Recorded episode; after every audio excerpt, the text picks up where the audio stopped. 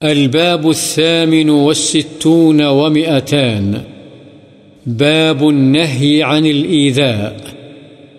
تکلیف پہنچانے سے ممانعت کا بیان. والذين يؤذون المؤمنين والمؤمنات بغير ما اكتسبوا فقد احتملوا بهتانا وإثما مبينا اللہ تعالی نے فرمایا اور وہ لوگ جو بغیر کسی قصور کے مومن مردوں اور مومن عورتوں کو تکلیف پہنچاتے ہیں، انہوں نے یقیناً بہتان اور صریح گناہ کا بوجھ اٹھایا۔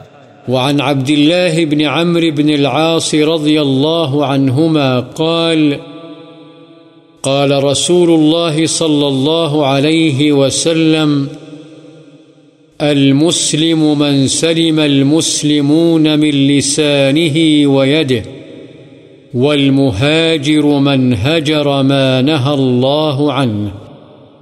متفق عليه.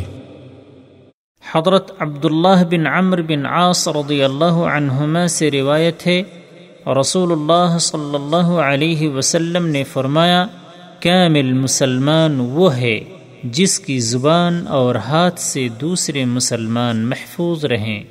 اور مہاجر وہ ہے جو ان چیزوں کو چھوڑ دے جن سے اللہ نے منع فرمایا ہے۔ بخاری و مسلم۔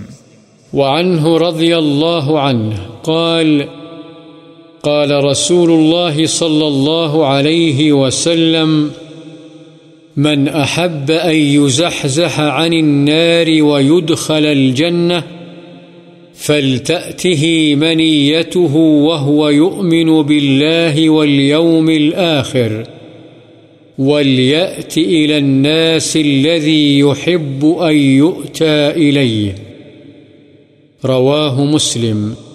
وهو بعض حديث طويل سبق في باب طاعة ولاة الأمور.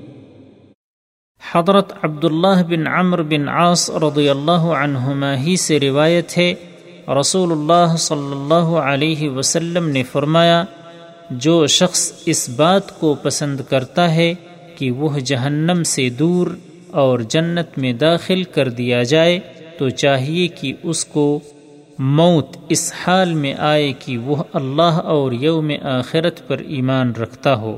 اور لوگوں کے ساتھ وہ برتاؤ کرے جو وہ اپنے لیے پسند کرتا ہے، مسلم۔